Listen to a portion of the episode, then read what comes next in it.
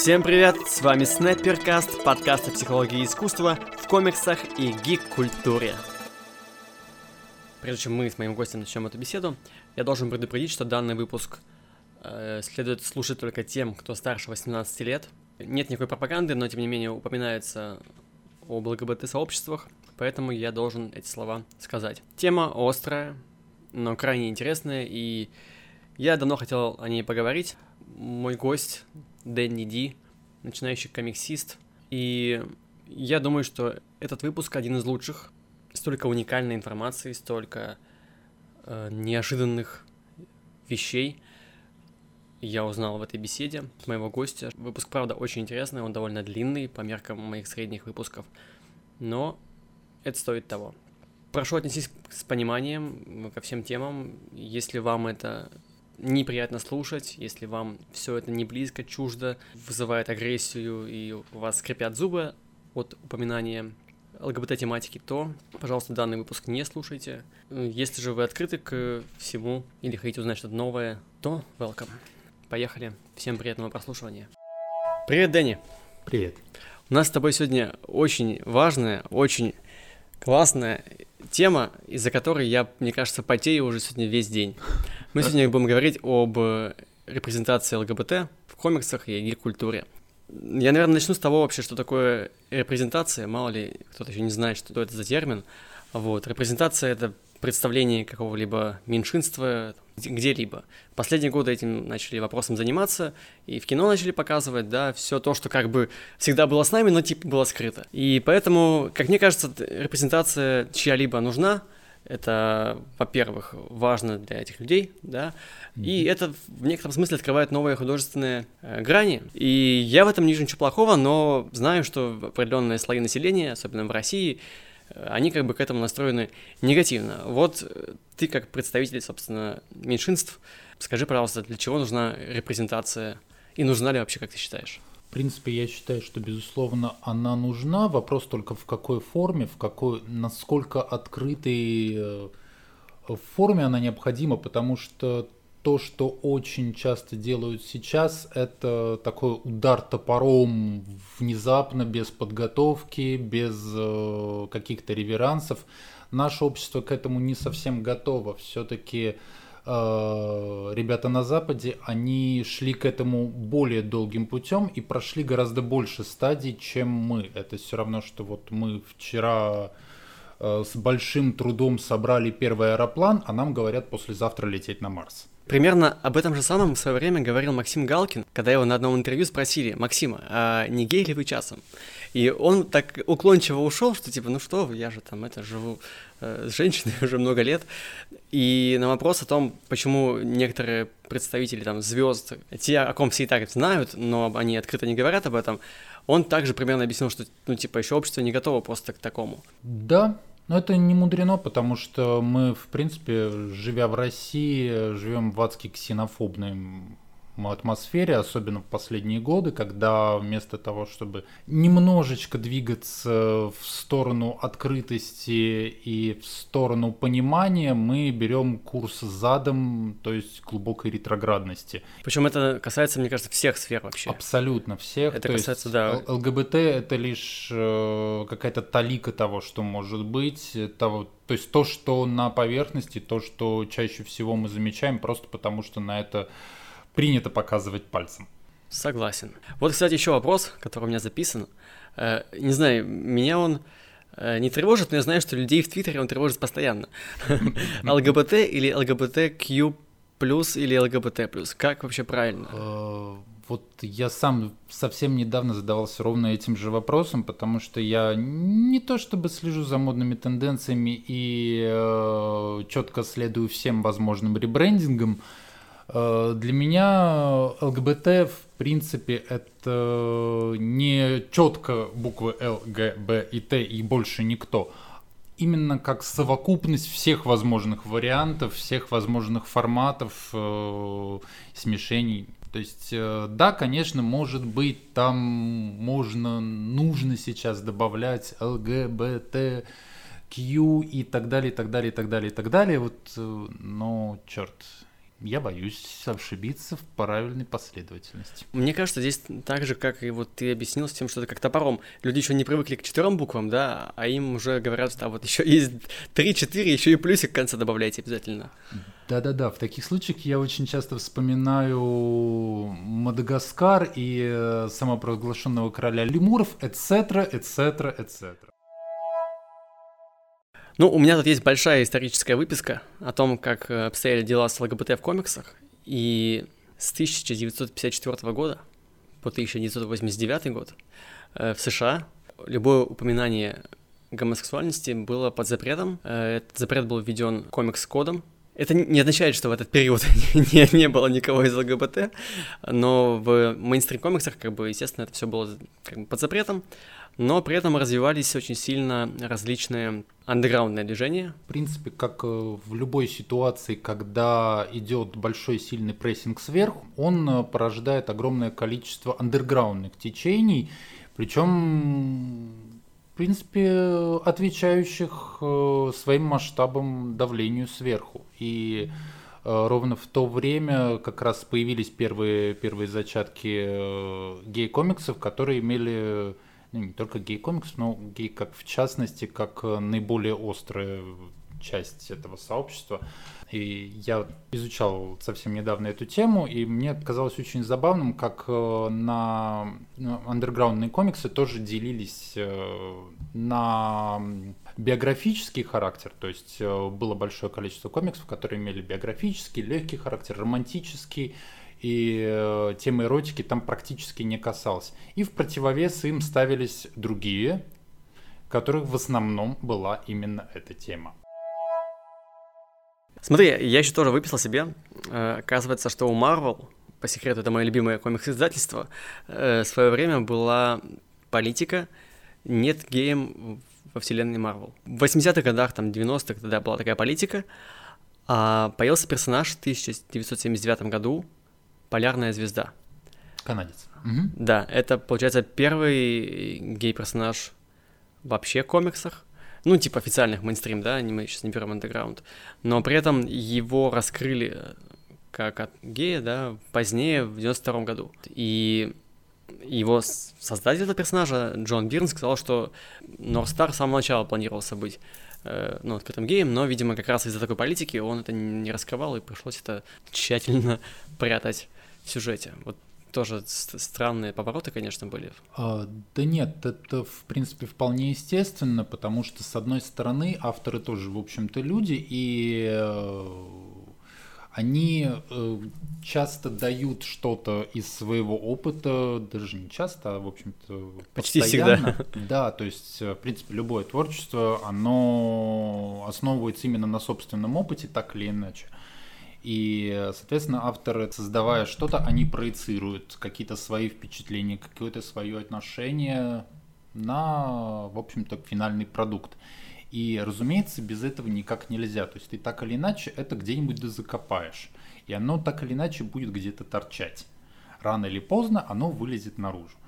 И Marvel, они, насколько я знаю, само издательство, она, они держат руку на пульсе, и очень долгое время они старались все повороты в обществе, как только что-то менялось в ту или иную сторону, они это отражали в комиксах. Ну, под, подстраивались так. Да, само собой. Ну, в целом, э, одна очень популярная раса из комиксов, она, в принципе, является аллюзией, метафорой на меньшинства, наверное, любые, в данном случае там и расовые, и ЛГБТ, это мутанты. В основном, вот, э, если, если мы возьмем комиксы, популярные комиксы в широком разрезе, то чаще всего супергерой, ну то есть главный герой, супергерой, он является нелюбимым в своем обществе. То есть угу. он чаще всего он э, белая ворона, отщепенец, он э, какой-то не такой, и, соответственно, появляется его альтер-эго, которое стремится либо разрушить мир, который ему не нравится, либо, наоборот, отбелить мир, который, который его не принимает.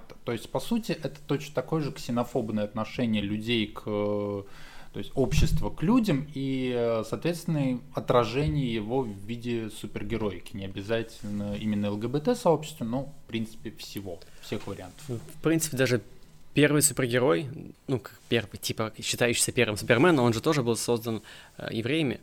вот, и пускай это было до, получается, Второй мировой, все равно какие-то гонения, мне кажется, они уже испытывали в Германии, там 38 год, кажется, появился Супермен, Да. вот, и впоследствии, например, и Стэн Ли, и Джек Кирби, да, такие большие отцы Марвел, они же тоже были из, выходцы из вот из Европы, да, и их семьи избежали от преследований, и тоже все это, конечно, было отражено.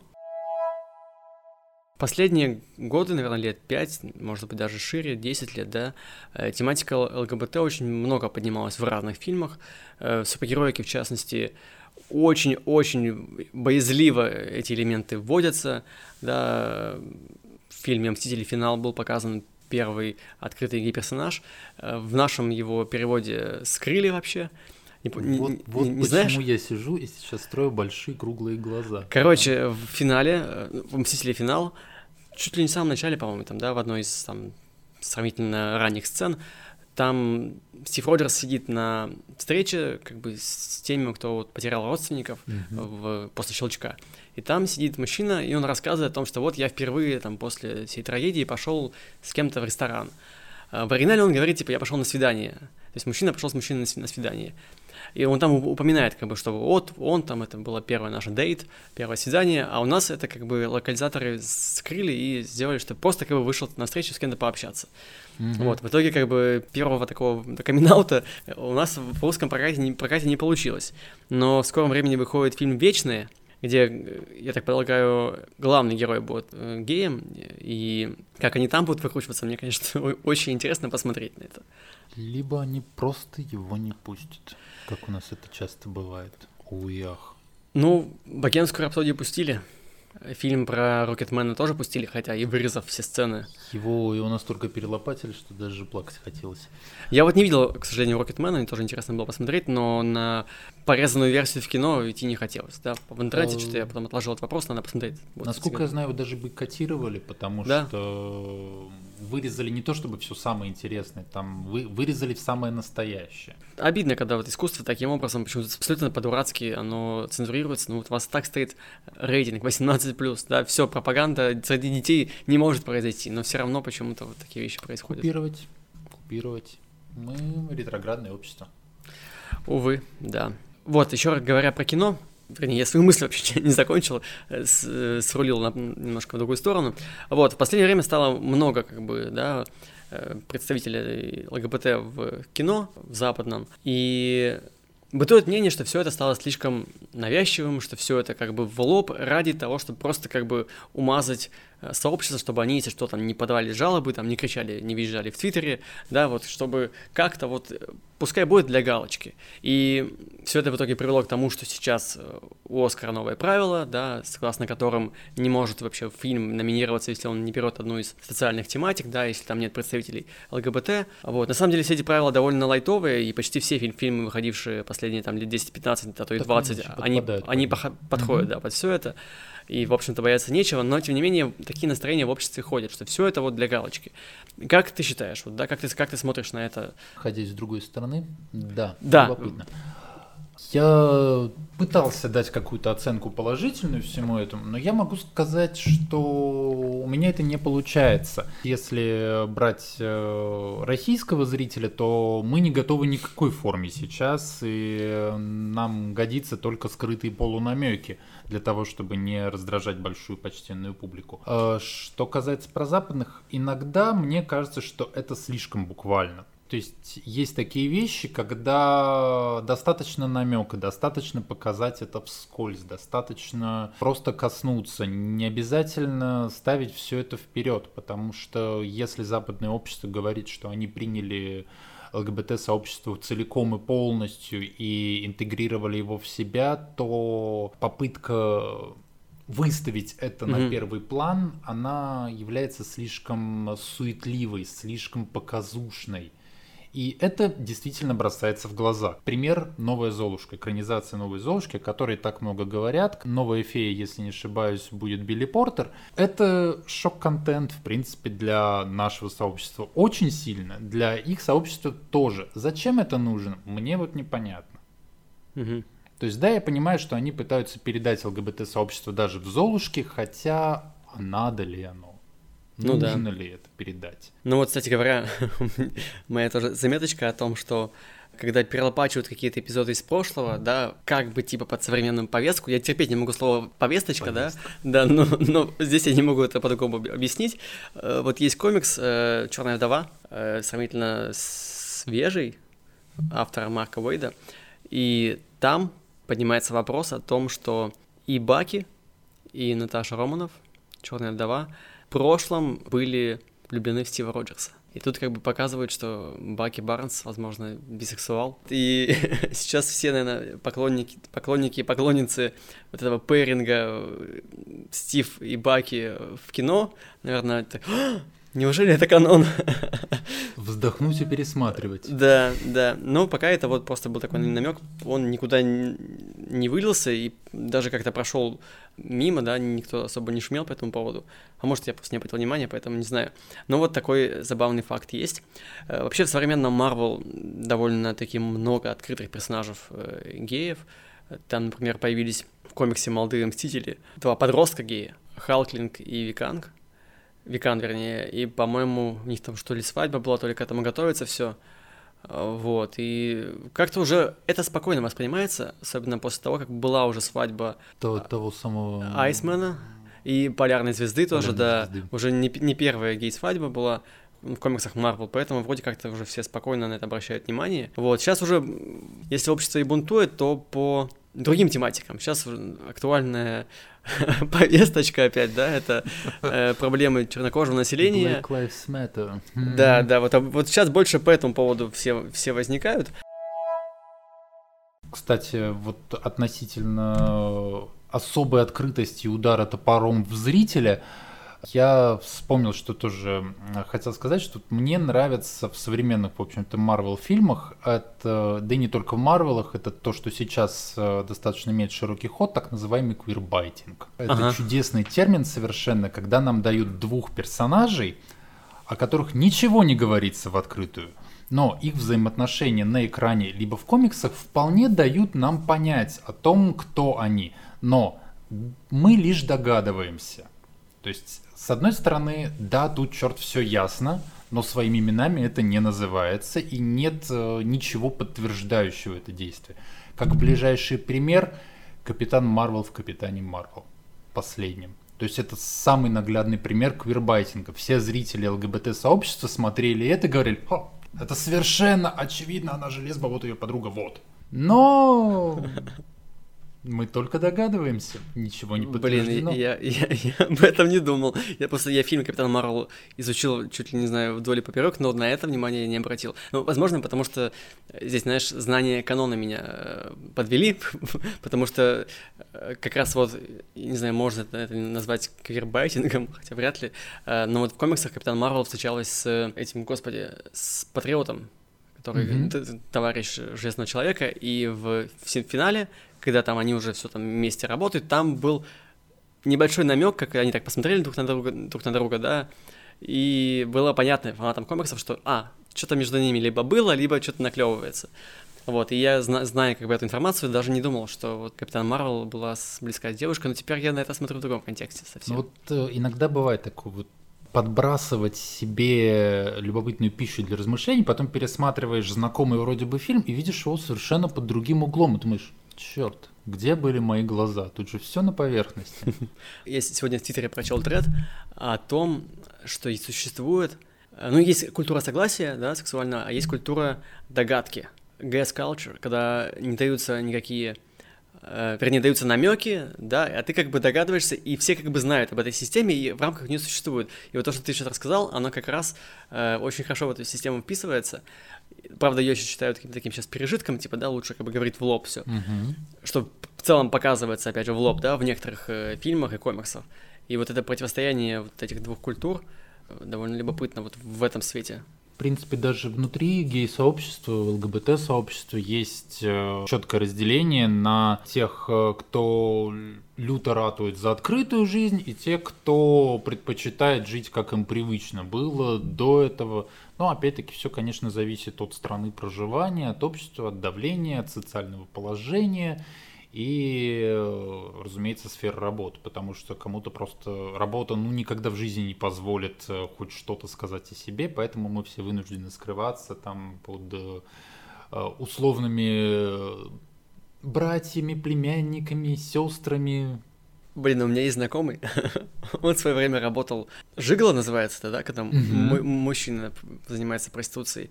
Вот, он, собственно, занимался проституцией для, для мужчин, и он рассказывал... Он, конечно, дикий шизофреник, я не знаю, что у него в голове. Это никак не связано с тем, с тем чем, чем он занимался, он, в принципе, шизофреник. И он рассказывал о том, что его заказывали генералы военные, священники, то есть люди тех профессий, где это прям супер табу. И это еще он мне рассказывал еще лет, наверное, пять назад, когда мой уровень как бы открытости это, ну, вот об, об, этом, об этом всем был примерно вот, ну, геи существуют и существуют. Где-то там. Где-то там, да. И он мне рассказывает, типа, генерал, типа, я был там на какой-то вилле, там, где-то там, там был генерал военный э, российской армии. Типа, я тебе, естественно, его не буду называть, но вот как бы да. такой, блин. Тогда, конечно, было для меня шоком. Вот ударом топором, как ты говоришь. Это, да даже я думаю, что для меня бы было шоком ударом топором, э, потому что я через третьи руки, но можно считать доподлинно известно об энном количестве наших музыкантов, э, очень популярных, о которых никогда в жизни нельзя ничего подобного сказать, но есть те, кто держали в этот момент свечу. И в частности есть один безумно одиозный политик, о котором, которого все все известно, но не суть, я все равно стараюсь не называть имени, и известно, что он был одним из завсегдатаев э, одного из московских клубов, куда он постоянно приходил с племянником.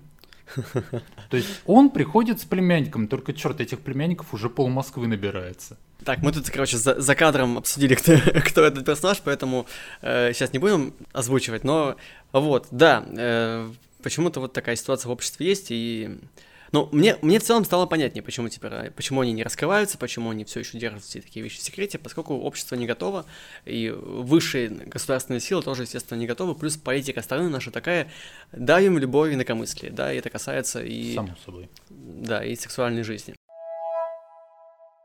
Как тебе кажется, какая самая известная ЛГБТ-пара сейчас в комиксах и, и культуре вообще есть? Достаточно сложно сказать, потому что те комиксы, которые я в основном читаю, там крайне редко касаются ЛГБТ-сообщества, и если оно есть, это именно идет легкими намеками. То есть да, конечно, Марвел у нас впереди. Да, конечно, они уже устроили гей-свадьбу, и не одну, насколько я знаю, в DC вроде тоже была такая тема, но Было, да. я не копал. Ну, одной из популярных пар, она, конечно, сейчас уже разрушилась, но в сериале она по-прежнему живет. Э, Харли Квин и Ядовитый Плющ. Точно, черт. Как я забыл. Вот, я вот в одном из предыдущих подкастов, когда мы говорили про отношения, был кусочек нашей беседы, который пришлось вырезать, потому что он был как раз касался темы лесбийских отношений, как там они живут и все такое. И мы как бы такие оба, оба гетеросексуальные, и будем сейчас рассуждать о том, как живут лесбиянки. Ну, да, да, и как, как-то решил, что это будет немножко некорректно, поэтому этот момент вырезал. Вот, но в целом парочка, да, Ядовитый Плющ и Харли Квин, мне кажется, сейчас очень популярна. Хотя как раз из-за того, что стало слишком много всего это появляться, да, кому-то уже даже прекрасные, милые девушки, которые, ну, не знаю, кто обычно хейтит геев? белые мужики-гомофобы. Да. Вот, но эти же белые мужики-гомофобы почему-то хейтят прекрасных, красивых, сексуальных двух девушек-лесбиянок. Почему это происходит, я не понимаю. Очень, на самом деле, я удивлен, потому что чаще всего мне казалось странным, что вот те самые белые мужики-гомофобы, в реальной открытой жизни. То есть, да, они адски хейтят геев, они их ненавидят. Неважно, что они не знают, как их определить, где они выглядят, потому что все они живут в мире чудесных стереотипов, э, где гей это обязательно такая одиозная персона с буай на шпильках. Но... Кончита Верст. Как, как пример, но это вот то, что бьет топором. А, но при этом они, те самые белые мужики-гомофобы, с удовольствием посмотрят лесбийское порно, причем с очень большим удовольствием. Ну вот меня тоже это удивляет. Я, я просто прошел путь от белого мужика гомофоба, в принципе, принимающему многообразие мира. Я вижу, когда вот хейтят лесбиянок в играх, в комиксах, в, там, в сериалах. Мне хочется сказать, ребят, вы что? Я очень не понимаю, почему такое происходит. А, ну, на самом деле, в принципе, массовое мнение человечество все-таки это стадо, есть у него свои пастыри, и э, Разумеется, мнения всегда направляются так или иначе. То есть, если это кому-то надо, кто-то показывает пальцем, и общее мнение начинает формироваться. Один, второй, третий, четвертый, пятый, шестой. И вот мы уже не замечаем, почему мы ненавидим этого человека, но он нам люто не любим. Да, интернет-войны, манипуляция мнениями, все такое.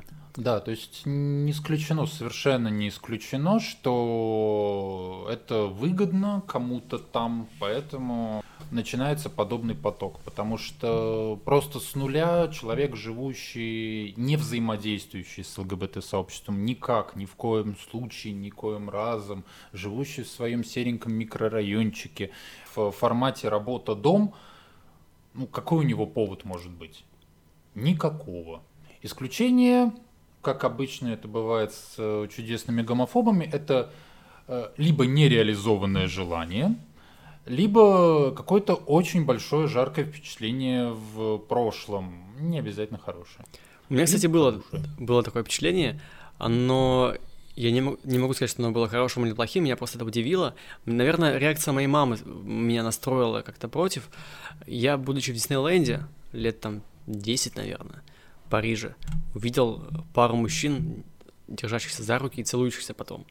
И мне как бы мама ну, на это среагировала, что типа, фу, какая срань. Вот. И, наверное, это заразило на какое-то время, да, у меня вот гомофобные мысли, а потом, естественно, когда уже в универ поступил, да, когда начал смотреть вокруг и общаться с людьми, когда выяснилось, что мой друг, с которым мы э, чуть ли не каждый день видимся, оказывается, что, что он гей, и он не хочет со мной переспать, и вообще ему в этом плане не интересен. Э, собственно, я начал узнавать о мире совсем другие вещи. Еще есть вопросик, который я частично хочу обсудить в одном из своих будущих подкастов, но хочу и сейчас поговорить о нем. Сексуализация мужчин в коммерсах. Вот все эти обтягивающие латексы, все вот это вот. Очень много говорится про женскую сексуализацию, да, и причем как бы это со знаком минус, а про мужскую потом говорится практически никак. Вот что ты думаешь об этом? Как тебе это все воспринимается? Это такой отдельный моментик. И, разумеется, я, я долго думал над этим, откуда, в общем-то, растут ноги. Вариант номер один – это то есть, существующий сейчас уже фактически кан канон э, отображение, канон какого-то определенного подхода. То есть, если мы внезапно возьмем э, супергероя и, э, грубо говоря, оденем его в обычные вещи, но в тех знакомых нам цветах, это будет, мягко говоря, странно. Ну да. Вот, то есть да. мы привыкли к тому, что Супермен супер обтягивающий, у него видно каждую мышцу, он 24 на 7 находится на сушке, и э, если это внезапно изменится, мы а, его не узнаем, б, его мы не полюбим. Мне кажется, что сексуализация дана как э, работа на нашем подсознании. Она вызывает у нас желание симпатизировать героям не только по их поведению, но и по тому, как они выглядят. В одном случае, не обязательно касаемо именно ЛГБТ, в одном случае это, возможно, проецирование этого облика на себя и желание стремиться к этому. А в другом случае это симпатия чисто сексуального характера. То есть, ага, угу, ты смотришь на персонажа и думаешь, черт, он мне нравится. Я, с одной стороны, либо хочу его, либо хочу быть на него похожим.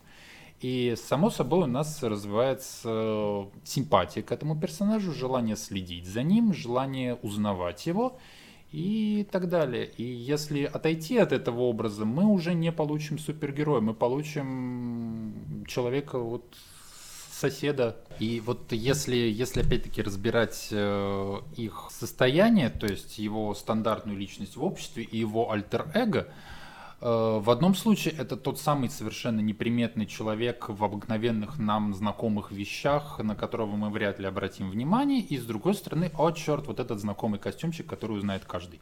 Слушай, интересная мысль. Причем я буквально, кажется, вчера запускал игру Человек-паук на PlayStation.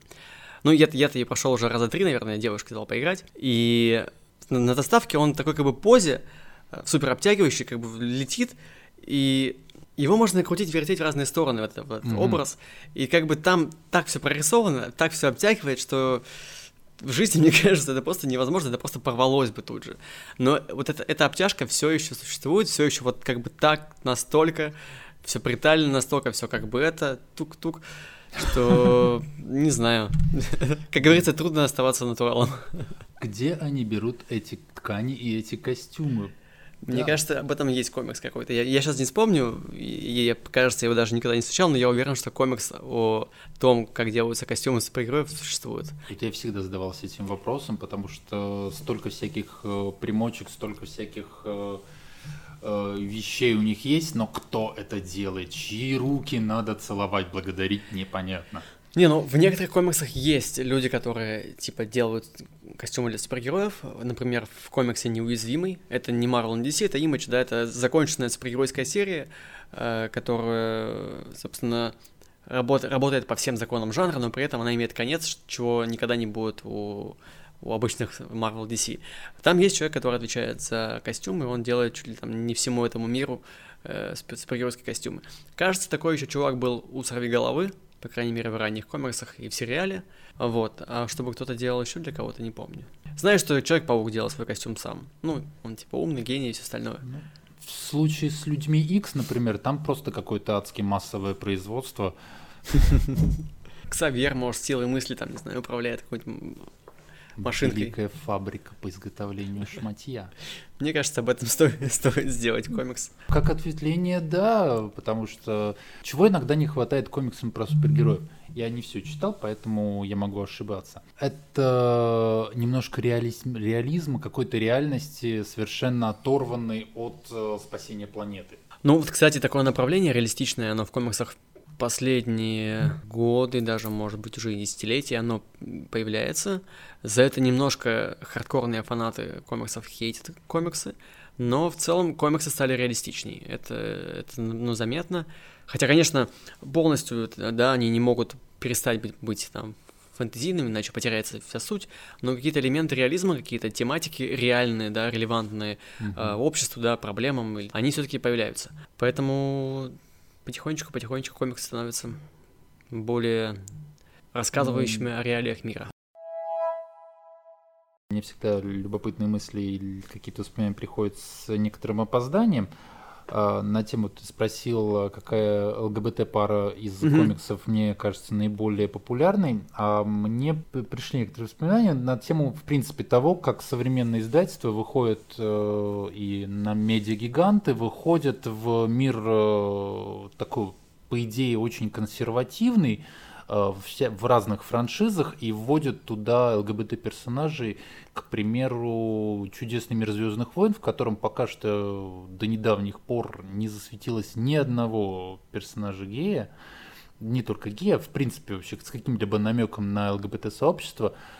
Э, несколько лет назад они запустили абсолютно отдельную соло-арку, так называемый «Доктор Афро», где центральный персонаж женщина, она ей посвящена достаточно большой ран, и он сейчас продолжается, потому что как только они ввели он стал безумно популярен, очень сильно и с огромным количеством кроссоверов, и появление ее, говорят, даже на фильмах сейчас появится. И э, где-то в середине как раз Старки нам дают понять, через, опять-таки, тот самый квирбайтинг, но потом уже открыто, что Афра немножечко представительница ЛГБТ-сообщества, и это очень забавно смотрится.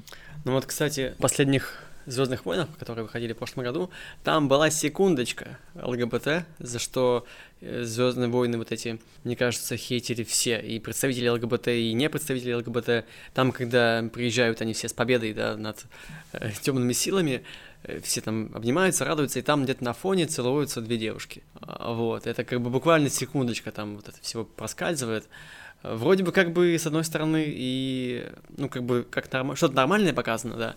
Но Было с другой бы стороны, что. Звездные войны Дисней могли бы как бы и что-то более серьезное показать, не просто да, вот таким намеком на фоне где-то там. И в итоге они получили критику с обеих сторон. Одни были недовольны наличием, вторые были недовольны э, слишком малым наличием. Логично. Ну, да, они типа, чтобы в лоб это как-то так, типа, вот смотрите, у нас все целуются, и они тоже целуются, тоже радуются вместе со всеми. Вот, э, так что, да, проблема вот, вот это, она есть, и того, что, да, в лоб людям показывают, не раскрывая толком, и, и она вызывает недовольство с обеих сторон. Ну, тут всем угодить невозможно, потому что мне кажется, что ЛГБТ-сообщество само по себе, оно адски токсично. Опа. Интересно. Да, то есть э, оно, оно очень токсичное, как, в общем-то, сообщество любого фандома. Угу. Ей есть определенный токсик в Звездных войнах, он вообще зашкаливает. Это да.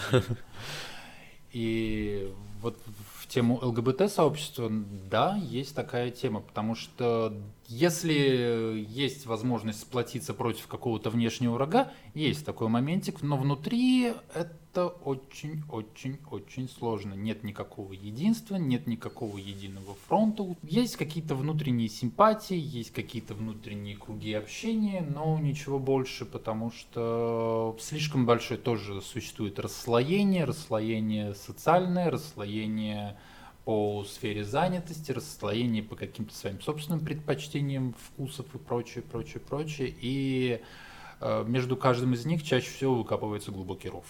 Это, конечно, эксклюзивная информация. я, я слышал такое, что фем-сообществе, да, они постоянно тоже не могут договориться, там радикалки срутся с другими феминистками, феминистки срутся еще с просто женщинами, с патриархалками. Короче, там такой замкнутый круг, и все постоянно срутся, и нет, нет никакого единого мнения. Вот. Знаю, что в российской оппозиции такое же, что нет, нет единого мнения, оказывается, такое плюс-минус э, вообще везде. Абсолютно везде. Мне кажется, чтобы люди могли на чем-то договориться, им, э, то есть единственный, я бы сказал, случай, когда люди реально могут договориться и прийти к общему мнению, это общий враг. Привет, Белоруссия. Согласен, да. Э, это реально сплочает всех. Перейдем к последней части, по крайней мере, по моему плану э, беседы. Это твои комиксы. Э, ты рисуешь, ну, я не знаю, я такую дал характеристику сегодня им, когда как-то анализировал, бытовые стрипы о жизни ЛГБТ-пары. Да в принципе, правильно, да? Да. А, почему выбрано, выбрано такое направление, да? Какие у тебя в целом планы художественные и как реагируют на твое творчество и коллеги по цеху, да, комиксисты, реагируют ли вообще, и сторонние и несторонние зрители? Э, ну, прежде всего, я выбрал эту идею, она является тестовой для меня, потому что я хочу узнать э, больше о способе создания комиксов, о техниках, о сюжетах, о формировании сюжетов, и поэтому э, здесь недостаточно просто читать и просто смотреть, здесь надо пробовать это изнутри, и я пришел для себя к выводу, что чтобы чему-то научиться, надо просто брать и делать. И, соответственно, я начал э, историю именно с того, что мне максимально близко. Это отношения внутри, то есть отношения пары, отношения двух людей, которые я могу легко передать, которые мне знакомы. И тут э, основная моя мысль была, это возможность донести ЛГБТ-сообщество, то есть вариант ЛГБТ-сообщества до незнакомого с ним зрителя, не путем стереотипов, стереотипного мышления, когда э, нас воспринимают как э, что-то ультрарадикальное, обязательно кричащее и, скорее всего, с топором, а как что-то на самом деле точно живущее по тем же самым схемам, по тем же самым стандартам. То есть э, мои комиксы это рассказ о паре, да, они могут отличаться внешне, это нестандартная пара, пара мужчина и мужчина, но тем не менее они живут э, жизнью знакомой каждому из нас, который когда-либо имел какие-либо отношения. То есть это какие-то знакомые моменты, это какие-то общие для нас э, ситуации, общие эмоции, общие отношения.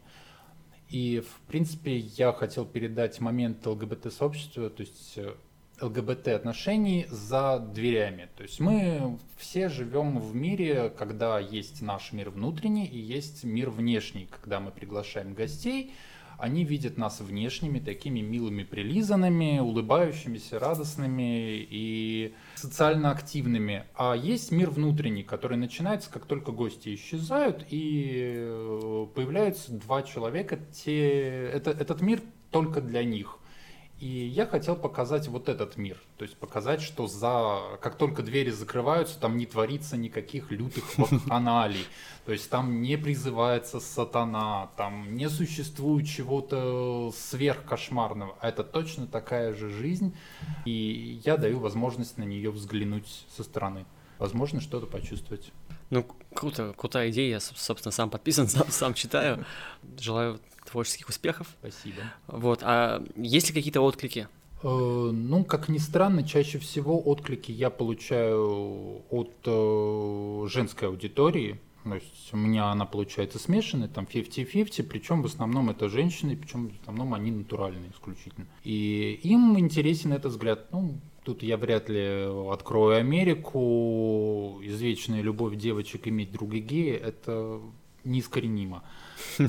И пока что это на уровне любопытства, это на уровне такого очень осторожного взгляда, когда люди боятся задеть вопросом, боятся задать что-то за рамками. Это я сегодня. Да, именно.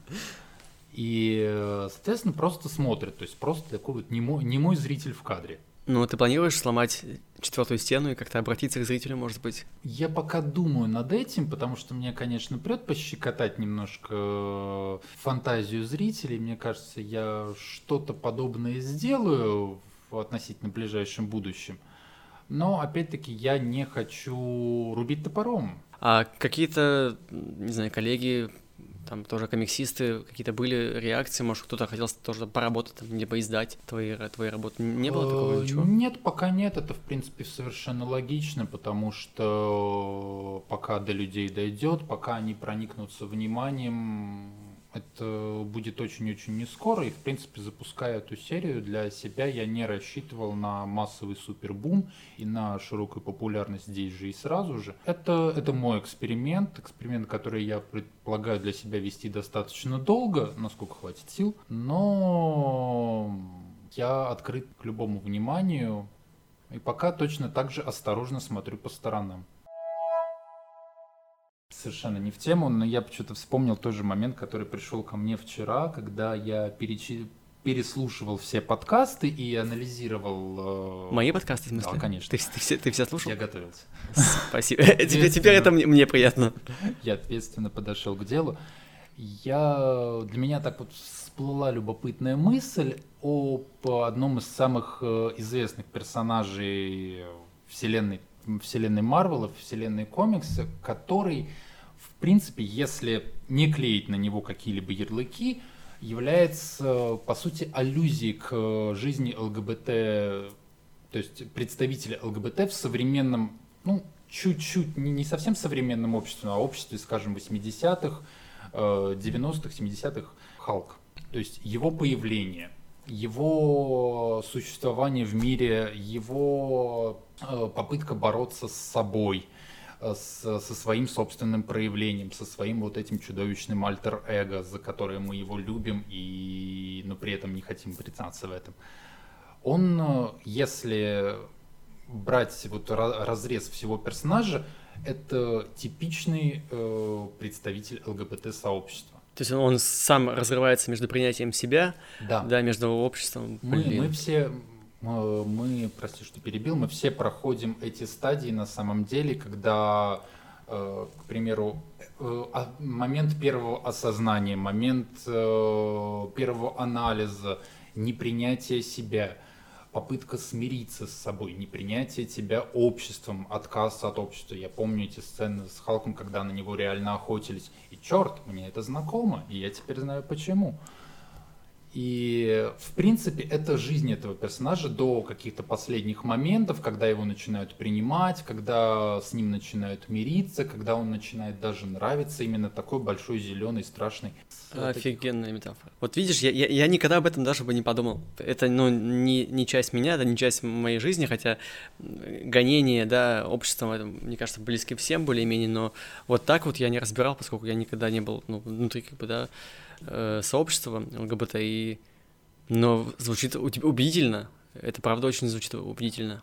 Ну вот, э, как, как я сказал ранее, э, в принципе, все супергерои, так или иначе, они характеризуют какие-либо меньшинства, как, вернее, не сами меньшинства, не настолько буквально, а скорее отношение их, то есть их срез, их проекцию на этот мир, делают их более яркими, более доступными нам, чтобы мы э, смогли, глядя на это, немножко понять, что ксенофобия а в данном случае, как именно общее понятие, именно оно, ксенофобия – это самое страшное, что может быть что пытаться гнобить, пытаться уничтожить, пытаться как-то подавить людей, которые не похожи, не, необъяснимы нам, такое себе. И снова гость моего подкаста делает идеальное завершение, идеальный вывод для выпуска. Мне сказать нечего, я подписываюсь под каждым словом. Ксенофобия — это отстой. Пожалуй, как Да. Ну все, спасибо тебе большое за беседу. Спасибо. Пока. Всем пока.